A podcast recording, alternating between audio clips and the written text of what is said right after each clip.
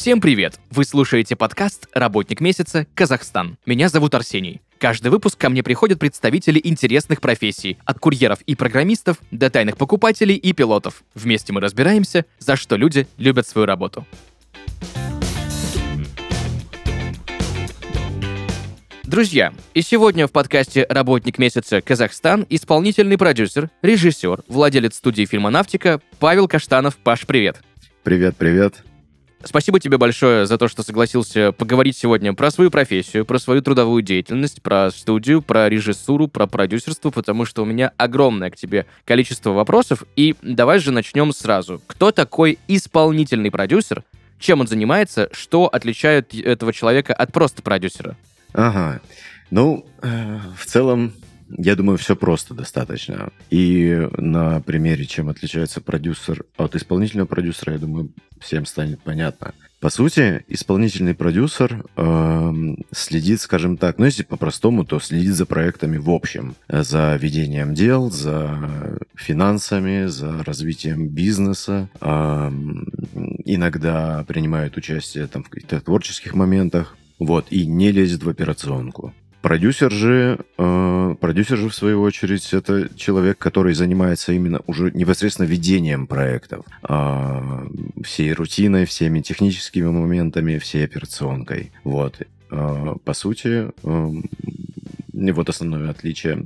Наверное, самое главное, что исполнительный продюсер не лезет в операционку, а занимается более такими глобальными стратегическими вещами. Вот. То есть я так понимаю, что все-таки э, исполнительный продюсер это вот э, продюсер всех продюсеров на проекте. Да, да, это продюсер всех продюсеров. Это и папа, и мама для всей команды. Это такой э, теневой генерал. Расскажи, пожалуйста, где этому можно научиться? Нужно ли получать какое-то высшее образование, возможно? Возможно, кинорежиссуру заканчивать, чтобы разбираться в процессе? Или вышка не нужна? Это прям классный вопрос.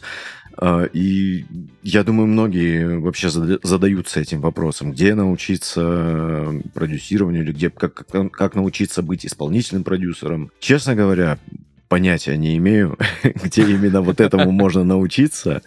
А, точно могу сказать, что да и вообще это просто про современный мир, что высшее образование это прям не обязательно. А, при этом есть важные составляющие. Это ну, нужно хорошо понимать, что такое продюсирование в принципе. Нужно разбираться в финансах, нужно разбираться в принципе э, там, в кинопроизводстве, в, сценар... в сценариях э, и так далее. То есть нужно быть прям хорошо, глубоко в этой профессии. Вот. И, ну, нужны, конечно, там задатки э, менеджера.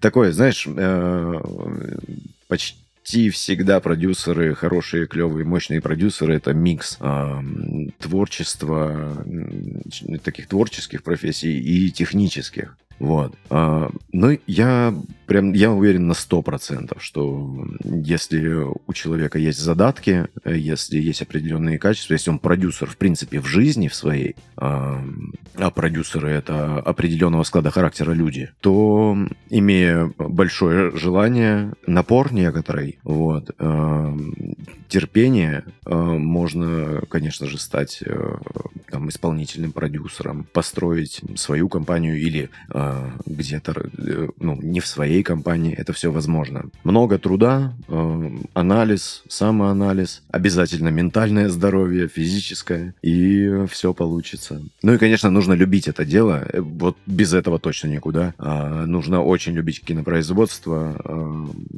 чтобы этим заниматься. Знаешь, есть расхожая фраза, ты точно продюсер, да? Но если брать само слово, образованное от английского глагола produce, да, производить, объяснить. Все-таки в двух словах, кто такой продюсер? Что это за человек? Продюсер. Знаешь, э, я всегда своим продюсерам говорю, что продюсер это главный инициатор.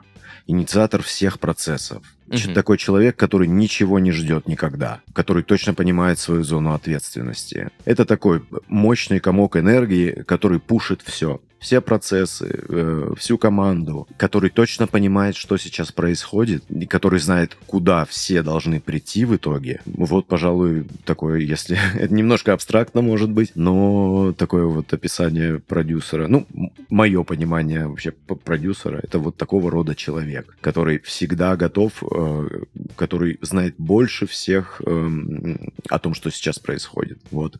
Ты сейчас являешься А. Владельцем студии, Б. Исполнительным продюсером, С. Режиссером и еще огромное количество у тебя компетенций. Как удается совмещать три профессии сразу? Иногда непросто.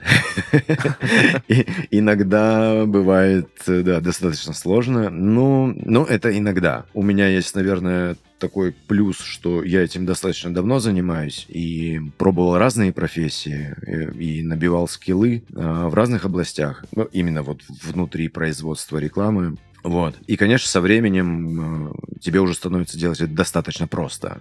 Иногда в пиковые моменты, когда, знаешь, один проект за другим, э, когда одно на другое накладывается, просто не хватает на что-то вре- времени. И приходится там работать сверх нормы, приходится, приходится чем-то немножко жертвовать, где-то личной жизнью, где-то э, отдыхом. Но это не такая частая штука. В принципе, я нормально совмещаю. Почти большая часть вот времени и режиссура, и продюсирование, все это нормально идет. Вот. Ты знаешь, если бы я, наверное, с самого начала бы, вот прям пришел бы в продакшн э, и начал бы с самого начала этим заниматься, наверное, я бы умер, потому что вот тогда, вот, вот в такой ситуации это очень сложно. Да, сейчас уже как-то даже больше, не знаю, может быть, даже привычка. Я уже даже не представляю, чтобы я просто работал режиссером или просто работал продюсером. У меня уже в голове как-то такого понимания себя нет. Вот. Поэтому, ну, нормально нормально. Не могу сказать, что плохо, хорошо, или слишком тяжело, или легко. Нормально. Как ты вообще решил, кстати, заняться производством рекламы? Такая старая прям история моя. У меня э, в 19 лет э, была какая-то прям сильная потребность э, в чем-то творческом. Я не понимал, что, но мне очень что-то хотелось. Знаешь, когда просто видишь путь и, ну, примерно понимаешь, что там должно быть творчество какое-то, что-то, что-то, движ, такая насыщенная жизнь, чтобы я был причастен к каким-то интересным э, вещам, связанным с самовыражением. Интересно, что ты сейчас спросил про рекламу, я сейчас говорю про самовыражение. А, а, вот, и я, да я просто написал во все продакшены, которые нашел вообще в Казахстане, ну, в Гугле. Меня никуда не взяли. И тогда мы с другом решили поставить спектакль. Мы поставили спектакль, все прошло круто. И потом у меня нашелся хороший мой друг, э, который работал в продакшене. И как-то мы так вот правдами неправдами все-таки уговорили продакшн взять меня, хотя я ничего вообще в этом не понимал, абсолютно ровный ноль. И взяли, ну не знаю, там офис-менеджером, вот так вот взяли меня в продакшн. И за год я как губка поглощал просто всю информацию. У меня тогда фотоаппарата не было, но я точно знал, как эта штука работает, как работает линза, какие есть э, там схемы смешивания цветов. Начал изучать постпродакшн. И через год я уже работал постпродакшн продюсером. Через два года я уже работал продюсером. Вот как-то так занесло. Ну, я помню, я первый раз попал на площадку, и вот это, наверное, был решающий момент. Я работал, ну, попал в арт-департамент постановщиком и делал какие-то супер мелкие, выполнял какие-то супер мелкие задачи. И тогда я увидел первый вообще съемочный процесс. Это была реклама метро. Э, я увидел, я просто офигел от того, что происходит. Я ничего не понял, но это так интересно было. А потом я увидел уже готовую рекламу, и я не смог понять, как это так. Мы вроде, ну, в моем представлении и все было по-другому. А потом я вижу результаты, и какое- какое-то волшебство, что ли, там было. Ну, что-то такое приятное. Я это чувство до сих пор есть, когда мы снимаем э, рекламу. Я не всегда э, могу, ну, там, на сто процентов точно представить, как это э, будет в финале. И находятся какие-то варианты, которые меня до сих пор удивляют. Э, просто стечение обстоятельств или какие-то технические моменты, которых я там не предусмотрел и не разглядел дел, но э, которые делают этот процесс еще гораздо более интересный, и результат, ну, результат может удивить. Вот. Наверное, вот эта вот штука э, все-таки заставила меня разглядеть, что вот это может быть интересный, клевый процесс, в котором я хочу участвовать. Я не понимал, кем я хочу там участвовать, как это делать, а, но э, главная эмоция, которую ты чувствуешь, видимо, подсознание мне что-то подсказало тогда. Знаешь, э, мне всегда было интересно, как вообще производят рекламные ролики, которые мы повсеместно видим да, на ТВ, в интернете, в Ютьюбе. Какие есть этапы и какие есть процессы в производстве рекламы? Опять же, если в общем то все достаточно просто. Есть препродакшн, продакшн и постпродакшн. Препродакшн — это подготовка, подготовка раскадровок, а, может быть, там доделывание сценариев, а, может и даже и написание, если бывают такие проекты, которые начинаются в продакшене с написания сценариев. Вот. А, ну, то есть с написания сценариев, раскадровок производства, подбор актеров, костюмов, изготовление декораций или подготовка локаций. Конечно же, есть еще важный момент — это создание группы, съемочной группы, да, подбираем под тот или иной проект. Ну, как бы на наш взгляд, на, на скажем так, на продюсерский взгляд, наиболее подходящих э, именно под данные задачи специалистов. Вот. В общем, под, э, там есть еще, э, конечно же, работа там с рентал-хаусами, подготовка оборудования, логистика, кейтеринг. Вот это, в общем, вся подготовка для того, чтобы э, осуществить съемку. Вот. А, как только все это подготовлено к необходимому, к, к запланированному дню или дням съемки, начинается съемка. Самый, наверное, динамичный процесс. Ну, чаще всего, самый динамичный процесс. А, четко, слаженно проходит съемка. Ну, по съемке тут я не знаю, что еще сказать. Там съемка, ну, просто съемка. Там обычно нарисовываются какие-то новые задачи во время съемочного процесса. А, бывают всякие непредвиденные моменты, но это обычная история. В общем, во время съемки бывает много непредвиденного. Это нормальная история. Обычно, обычно продакшн к этому готов. Ну и потом уже постпродакшн, я так понимаю, когда все это в монтажную, в графику, в колористику. В общем, э, съемка заканчивается, да, и дальше постпродакшн. Также со своими процессами внутренними. Тоже много там разных интересных э, есть процессиков, есть разные технологии в CG э, есть э, монтаж, CG, цветокоррекция, э, работа со звуком. Вот это мне достаточно понятно и близкое, наверное, потому что я когда-то работал плотно с постпродакшеном. Многие, кстати, не любят это, этот этап. Может, потому что там слишком много заморочек технических, с которыми нужно, нужно разбираться, нужно изучать. А может, поэтому. А может, просто кому-то это не близко. Мне вот так сложилось, что это близко. Я люблю CG, люблю вообще этот этап производства. Вот, но там ты видишь, как э, рождается уже, вот прямо э, собирается результат вот этой долгой, э, кропотливой работы. Это, ну, для меня это кайфово. Вот. Э, и, ну и все, и дальше уже сдача, сдача, собственно, эфирных копий, там, адаптаций, э, там, роликов. Э, и все. Вот такие вот процессы. Круто. Спасибо большое за то, что все по полочкам разложил. Паш, в среднем, как проходит рабочий день исполнительного продюсера? А, в среднем, в среднем, э, прям интересно, ты меня сейчас поймал, потому что я не знаю, как проходит в среднем. очень по-разному. Каждый раз по-разному? Очень-очень по-разному. Зависит от того, какие про- проекты в подготовке, зависит от того, на какой они стадии, зависит от времени года. Но да в среднем не знаю. Ну, нормально проходит как-то день в среднем. А, просыпаешься, идешь пить эм, чай или кофе, с кем-то общаешься. Вот у меня первая половина дня, ну, наверное, даже вот с этого этого начну, что я э, почти всегда начинаю работать не раньше 11 утра. До 11 утра я делаю какие-то свои личные вот э, планы, э, строю, думаю о чем-то, ну, такое более э, не прям по проектам, не по, э, может быть, связанное с работой, но не, не по конкретным проектам. Вот, это время как бы мое. После 11 я уже э, могу сидеть, э, у меня там планы образуются которые, по задачам текущим, и я могу удаленно делать делать это в офисе, с кем-то общаться, какие-то встречи э, или конференц-колы, э, ну, или что-то какая-то, может быть, там какая-то рутинная работа по студии, может быть, по стратегии студии, или э, я часто еще я работаю с молодыми продюсерами, ну, на, мы, мы берем молодых продюсеров, и я, по сути, занимаюсь некоторым таким обучением продюсеров. Вот, могу этим заниматься. Вот. Потом обед, после обеда опять не, немножечко работаю, и все. Вот так вот рабочий день и проходит. А, я про, примерно работаю там, 4-5 часов в день, а, стараюсь больше не тратить на это время. Слушай, вообще звучит как профессия мечты на самом деле. Ну, э, и, и да, и нет.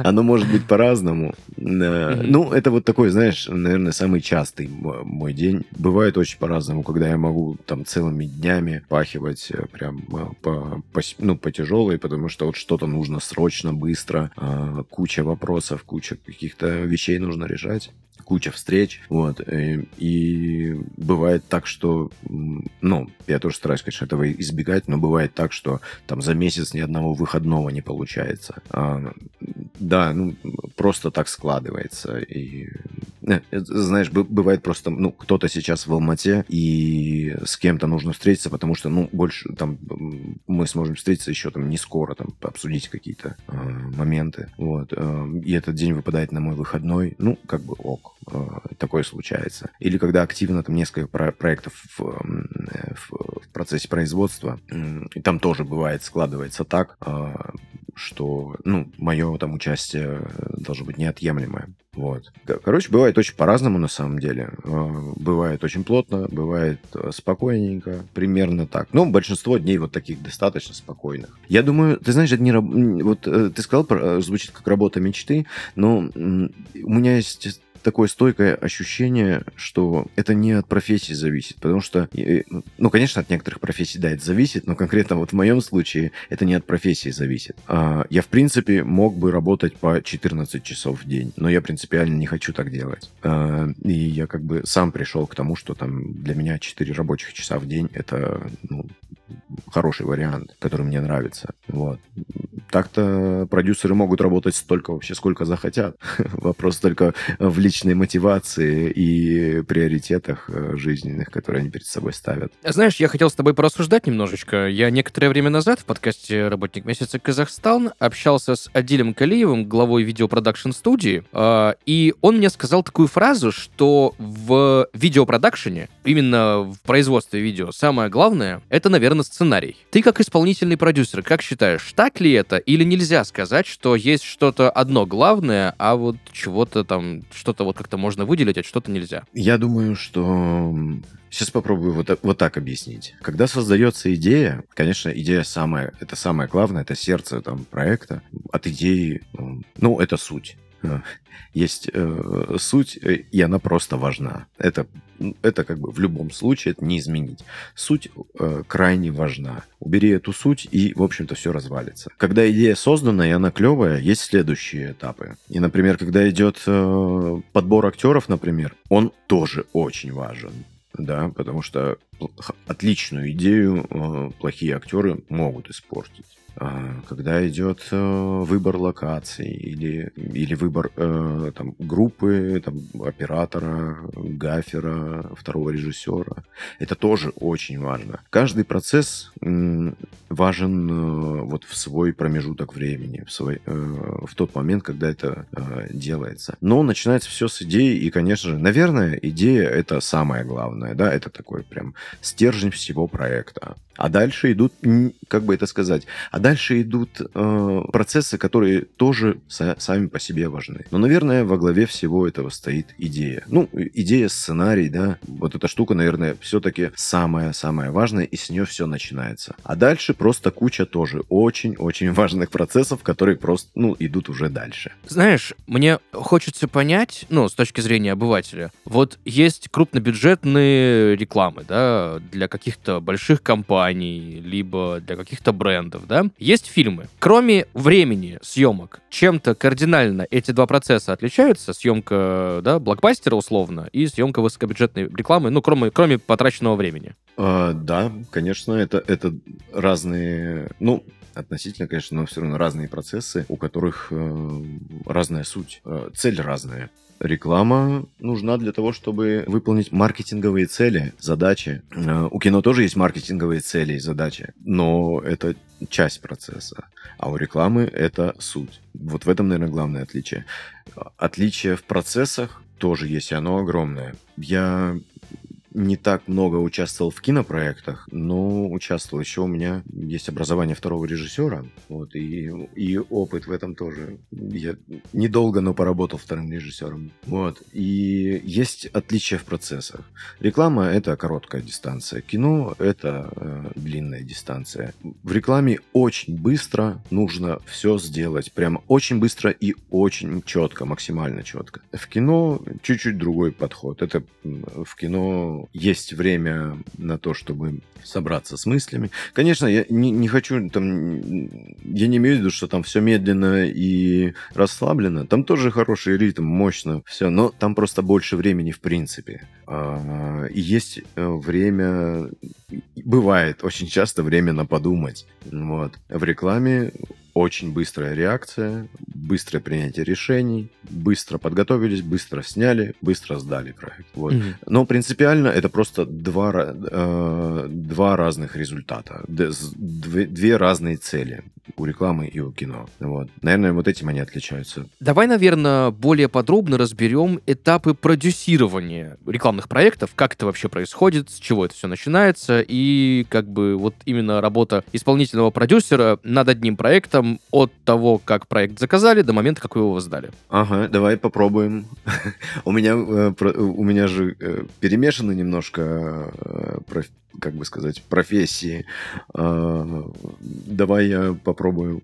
Наверное, любой проект вообще в целом, в целом начинается с переговоров. А, где-то, ну, это может быть агентство или рекламное агентство, или это может быть клиент напрямую, без рекламного агентства. Ну, все начинается с каких-то переговоров, с обсуждения каких-то потребностей заказчика.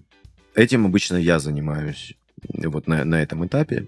После этого продюсеры начинают, ну, когда, если готова идея, или когда готова идея, все, продюсеры начинают считать сметы, делать тайминги. А, я, скажем так, э, это все, ну, не прям под моим жестким там контролем, руководством, но я всегда в курсе, что происходит вот на этом этапе. Я понимаю, э, что ребята считают, сколько это должно стоить, сколько по времени занимает производство. Это я все, как бы, в принципе, понимаю и держу просто так, в общем, под контролем, на всякий случай. И у меня есть еще такая штука, что я э, думаю, что лишний раз э, что-то перепроверить на всякий случай, оно стоит того. А, потому что ошибиться может каждый, что-то может произойти, и немножечко инициатива в этом плане, там, с моей стороны, э, она, мне кажется, очень даже не лишняя, потому что, потому что когда люди считают, все это просчитывают, слишком много составляющих, которые, ну, может быть, у молодого продюсера опыта там в каких-то вещах может не хватать, да. и где-то я могу быть полезен со своим опытом. Вот. Все это просчитывается, осмечивается, делаются тайминги, отправляется клиенту, и, ну, периодически делается там продакшн тритмент, если это не, если есть в этом необходимость. Это документ, ну, это по сути э, документ, эм, в котором мы продакшн описывает, э, как именно он хочет, планирует реализовать э, проект. Вот такой немножко технический документ. Вот. Это все уходит на сторону клиента. И все, если мы выигрываем проект, дальше уже прям вот этапы. На самом деле, то, что э, я сказал про производство, вот эти этапы и начинаются. Начинается, мы собираем команду, формируем, а, значит, режиссер э, делает раскадровку, э, департаменты делают модборды или эскизы, там декорации костюмов. Кастинг начинает свою работу, вот, и дальше все, все вот эти вот процессы, за которыми я, в которые, скажем так, как исполнительный продюсер, я там не вдаюсь, опять же, сильно в детали, но могу наблюдать со стороны. Просто как идут процессы. Все ли в порядке, э, все ли окей. Вот.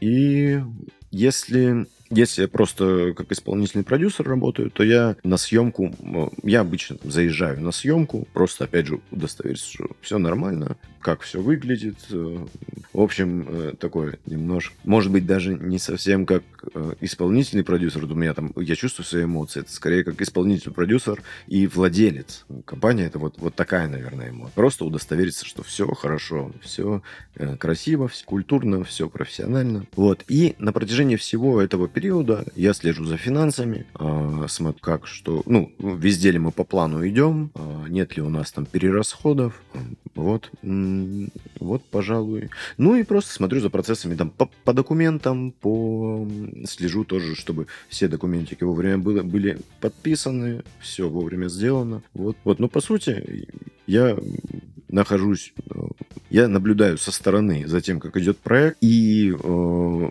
просто смотрю таким немножечко высматриваю, где, где, где острые углы, где могут, может кто-то оступиться, э, слежу, чтобы все четко шло. Потому что продюсерам тоже, они тоже могут следить за всем этим, и они этим и занимаются. Но когда ты внутри э, процесса, когда процесс очень динамичный, когда очень много задач, ну, может кто-то что-то ну, не заметить, да, а, может там, может какая-то непредвиденная ситуация случиться. Вот, поэтому я, я вот, вот такие вот штуки стараюсь высматривать и в случае чего решать какие-то новые задачи, которые появляются постоянно на протяжении, в принципе, всего проекта. Знаешь, я очень люблю кейсы, не люблю это слово, но люблю кейсы. А какой у тебя был самый сложный проект? Либо такой интересный, знаешь, либо какой-то, который, где много вызовов было и кучу задач интересных, которые нужно было решать вот, именно на съемках. Э, расскажи, пожалуйста. Вот по поводу самого сложного проекта я, наверное, никогда не могу сказать, какой именно самый сложный был, но я могу вообще э, категорию проектов э, назвать, которая, которая для меня вот является таким сложным проектом. Это малобюджетные проекты. Мало... Mm-hmm. Это прям то, что реально сложно. Чем меньше бюджет, тем больше ограничений у тебя возникает. Чем меньше бюджет, тем меньше у тебя маневренность и тем выше шанс ошибиться. Если при большом бюджете э, ты ошибаешься, и эту ошибку можно, ну, скажем так, купить, да, можно там немножко доплатить, и она решится, то в малобюджетных проектах такой возможности может и не быть. А, ну, или ты там можешь в минус работать. Такое тоже э, бывало, э, когда проект уходил в минус. Но я думаю, у любого продакшена такое иногда случается. Но это самые сложные, самые э, такие проекты, в которых ты тратишь очень много энергии, э, очень много, очень часто возникает большое количество стресса на таких проектах. Вот, это, это может быть э, низкий бюджет на рекламу или, или, э, или на клип, э, но и там, и там есть нюанс э, с тем, что ты очень много сил туда тратишь, и не все от тебя зависит. Иногда просто идет все, ну, почему-то, иногда просто все идет не так. И при маленьком бюджете, когда все идет не так, это становится прям вызовом очень тяжелым, серьезным. Вот. Э, ну, с которым приходится справляться как-то. Вот, в общем, как выжатый лимон после таких проектов обычно э, сидишь и в тебе как будто, э, как будто э, с дементром повстречался. Вот, э, с тебя всю душу высосали. Так, вот это самые сложные проекты, как мне кажется, это самые сложные. Самые, почему-то самые кайфовые, ну, не почему-то, на, на, на самом деле, да, тоже обратная такая сторона. Я, я почему-то сказал почему-то, хотя я знаю почему. А, самыми кайфовыми проектами, на которых, на которых ты прям, ну, которые хорошо идут, э, на которых ты не тратишь гигантское количество э, энергии, это проекты как минимум э, с нормальным бюджетом, ну, хотя бы средний выше среднего или высокобюджетные проекты, которые почти всегда получаются, ну, кайфовыми. И, по сути, зависит это от того, что, ну, в них есть гигантский плюс высокобюджетных проектах, потому что люди, когда могут, компании, точнее, ну, компания это люди. Когда могут потратить, э, позволить себе уже тратить такие бюджеты, они обычно знают, где чья зона ответственности, они знают, что они платят такие деньги по сути, чтобы не рисковать. И у них есть э, ну, скажем так, доверие. Э, они выбирают компанию, которой они доверяют э, вот это дело. Вот. И это сильно облегчает процесс, делает его крайне увлекательным, наименее стрессовым и просто кайфовым. Вот. Это такая отличительная черта высокобюджетных проектов. Самый дорогой проект, который у тебя был? Ну, наверное, я точно не могу сказать, ну, где-то в районе 600 тысяч. Вечно зеленых президентов? Да-да. Круто. Это рекламный ролик? Да. Я не скажу, какой. Не скажу, какой, потому что есть NDA. Знаешь еще что, какой у меня к тебе вопрос? Вот если мы берем какой-нибудь бренд, да, приходит к тебе бренд, э, говорит, вот классная студия, фильмонавтика, снимите нам ролик, пожалуйста. И приходит человек, допустим, говорит, клип хочу снять. Вот в этих ситуациях кто чаще понимает, что он хочет? Э, нет правильного ответа. Бывает, э, бывает всякое. То есть это супер индивидуально каждый раз? Да, да. А, знаешь, какая штука? Вот есть молодые бренды. Молодые бренды э, не всегда точно понимают, что надо. Если говорить, эм, ну, э, соответственно, да, бренды, которые там, или глобалы особенно, конечно, там у них э, четко прописанная стратегия, они знают свои цели, они знают, куда они стремятся, и они очень точно могут сформулировать, что им надо. Вот. А, но с музыкантами... У нас, к сожалению, с музыкантами не, не большой прям опыт по клипам, но есть. С музыкантами... С музыкантами все проще, потому что, опять же, не со всеми, но, но со многими, да, проще. А, там, боль, там гораздо более творческая работа, скажем так, в плане производства, в плане режиссуры. Там уже можно себе позволить какие-то клевые, интересные штуки. Заранее договариваемся, что будет примерно вот так, и погнали. И все понимают, что, ну, если что-то там захотелось заменить, и чтобы что-то улучшить, то это вообще не проблема. Если где-то что-то там, одна локация не так вышла, а по-другому как-то, это тоже не проблема. Вот. То есть там такой достаточно свободный процесс, клевый, свободный. Наверное, все-таки в клипах. Там вообще, знаешь, это сложно сказать, э, что э, что э, там исполнители прям вот знают, что они хотят. Некоторые знают, некоторые не то чтобы не знают, но дают задачу режиссерам, да, вот. То есть там немножечко процесс сам по-другому, чем в рекламе. Вот. Короче, клипы, мне кажется, просто более творческая, гораздо более творческая история. И там э, исполнителю не обязательно прям точно знать, что будет э, в визуальных образах там, и вот в этой истории. Вот. А в рекламе обязательно. Клиенту нужно, по сути, нужно знать, что будет, потому что это достижение конкретных очень целей. И для каждой цели свой подход. Вот. Бывало ли такое, что к тебе приходит э, заказчик, рекламодатель, предприниматель, да, с заказом на рекламный ролик, и ты понимаешь, что, ну, там идея или желание, ты с профессиональной своей точки зрения понимаешь, что вот так не очень классно, а вот надо бы сделать вот так, а там ни в какую. Получается ли в таких случаях все-таки э, продавить и объяснить свое мнение, что вот, ну, я профессионал, вот давайте лучше сделаем так, так будет прикольнее. Или все-таки ты идешь на уступки людям и говоришь, окей, хорошо, кто заказывает банкет, тот, кто платит, собственно, так и делаем. Это ситуация, которая в целом достаточно часто возникает. А, знаешь, что здесь э, вот по поводу всей этой ситуации есть э, хороший важный момент. Это клиенты, которые доверяют, доверяют э, профессиональному хорошему профессиональному продакшену э, производства рекламы, они обычно доверяют они прям вот именно доверяют режиссерским решениям, а, там выбору режиссеров, э, режиссер, как сказать, выбору режиссерскому, да, там актеры, костюмы или какие-то ходы в историях. Если они доверяют, почти всегда получается очень клевая работа. А если не доверяют, если, ну, бывают проекты, знаешь, это такие, когда мы за деньги, э, ну, то есть ребята за, за свои деньги снимают то, что им кажется лучше всего. Угу. И я... А вы просто инст... исполнитель инструмент, да? Да, да, да, да. Так и есть. Я... Это редкий достаточно случай, потому что, ну, ко мне большинство клиентов прислушивается, но я точно знаю по своему портфолио, по портфолио э, продакшена, э, проекты, проекты, когда вот складывается так, что клиент или там кто-то еще хочет, чтобы вот что-то было снято именно вот так, и не так, как говорит режиссер, а как-то, как им кажется, лучше, а, и сильно лезут вот в эти процессы, этих работ у нас в портфолио просто ну, не найдешь.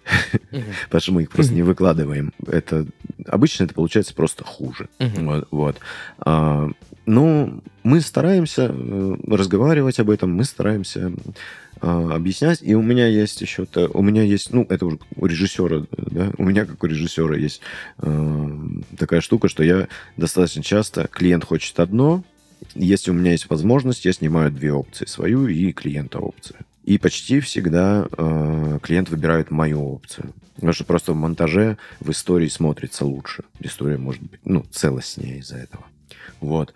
А, в общем, такая штука есть, с этим как-то боремся. Ну, как бы, э, по-моему, по-моему, это такая обычная бытовая история, которая с которой все продакшены абсолютно сталкиваются. Мы стараемся объяснять, мы стараемся, если что, снимать еще варианты какие-то и показывать наглядно. Тем самым клиент ну, начинает больше и больше разбираться в продакшене, больше и больше начинает доверять. И растет, по сути, ну, клиент сам растет в своем, э, ну, в своих скиллах. Вот. Но не всегда это получается.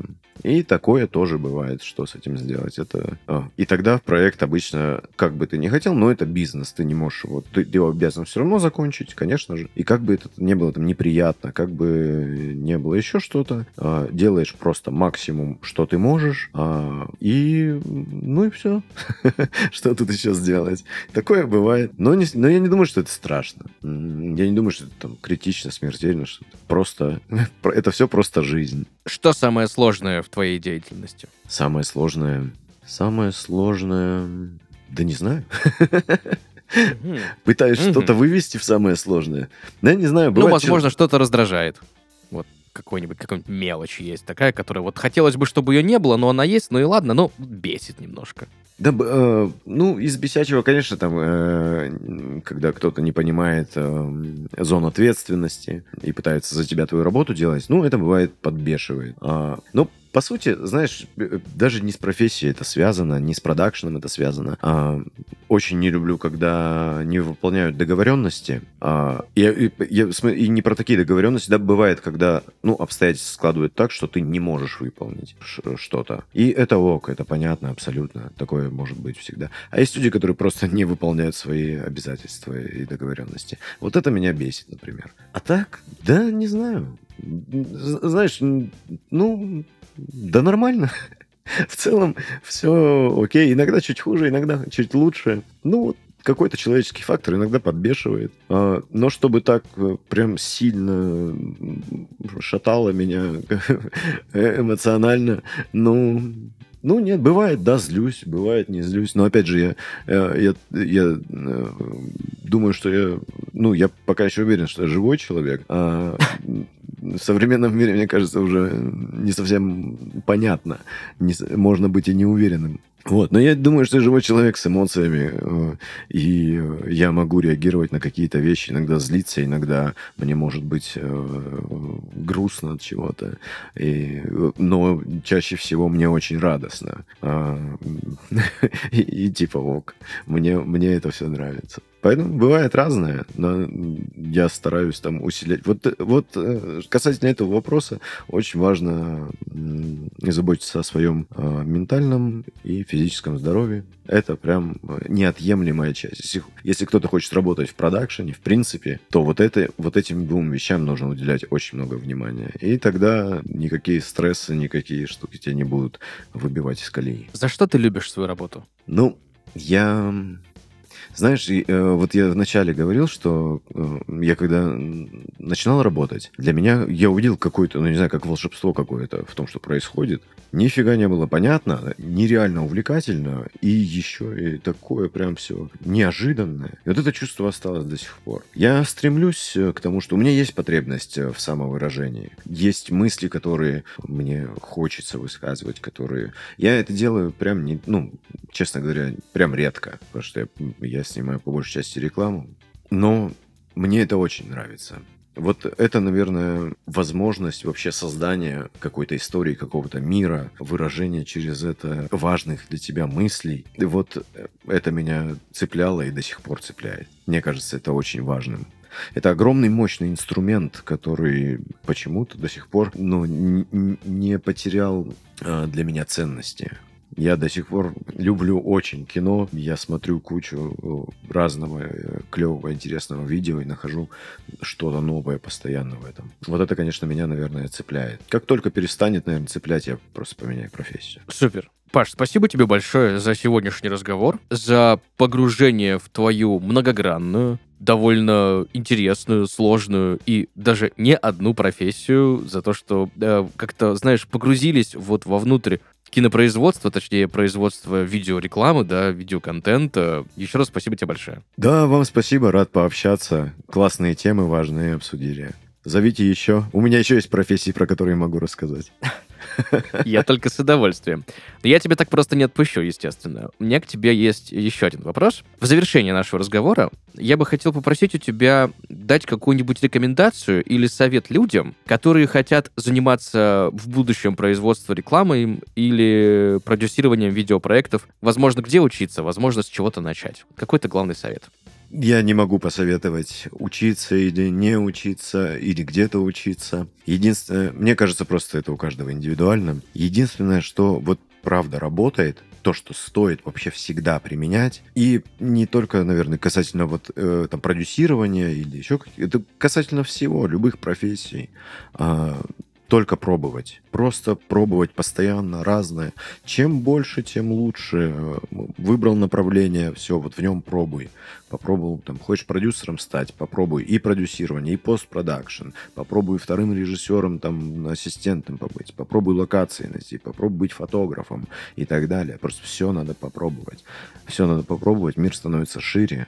Больше понимаешь, что тебе надо, что тебе дает огромное, огромный кайф, огромное удовольствие.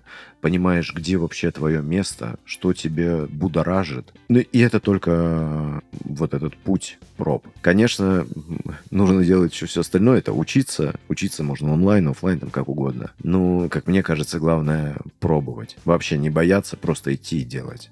Супер. Павел Каштанов. Сегодня в подкасте работник месяца Казахстан, исполнительный продюсер, режиссер, владелец студии «Фильмонавтика». Паш, еще раз спасибо большое тебе за этот выпуск и за сегодняшний разговор. Спасибо, спасибо, очень рад.